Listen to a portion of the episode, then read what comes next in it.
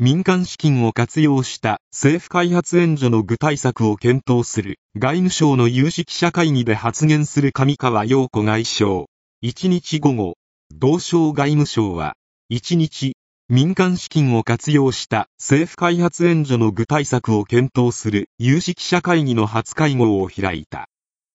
A panel of Japan's foreign ministry on Friday started discussing concrete measures to better utilize private sector funds for official development assistance.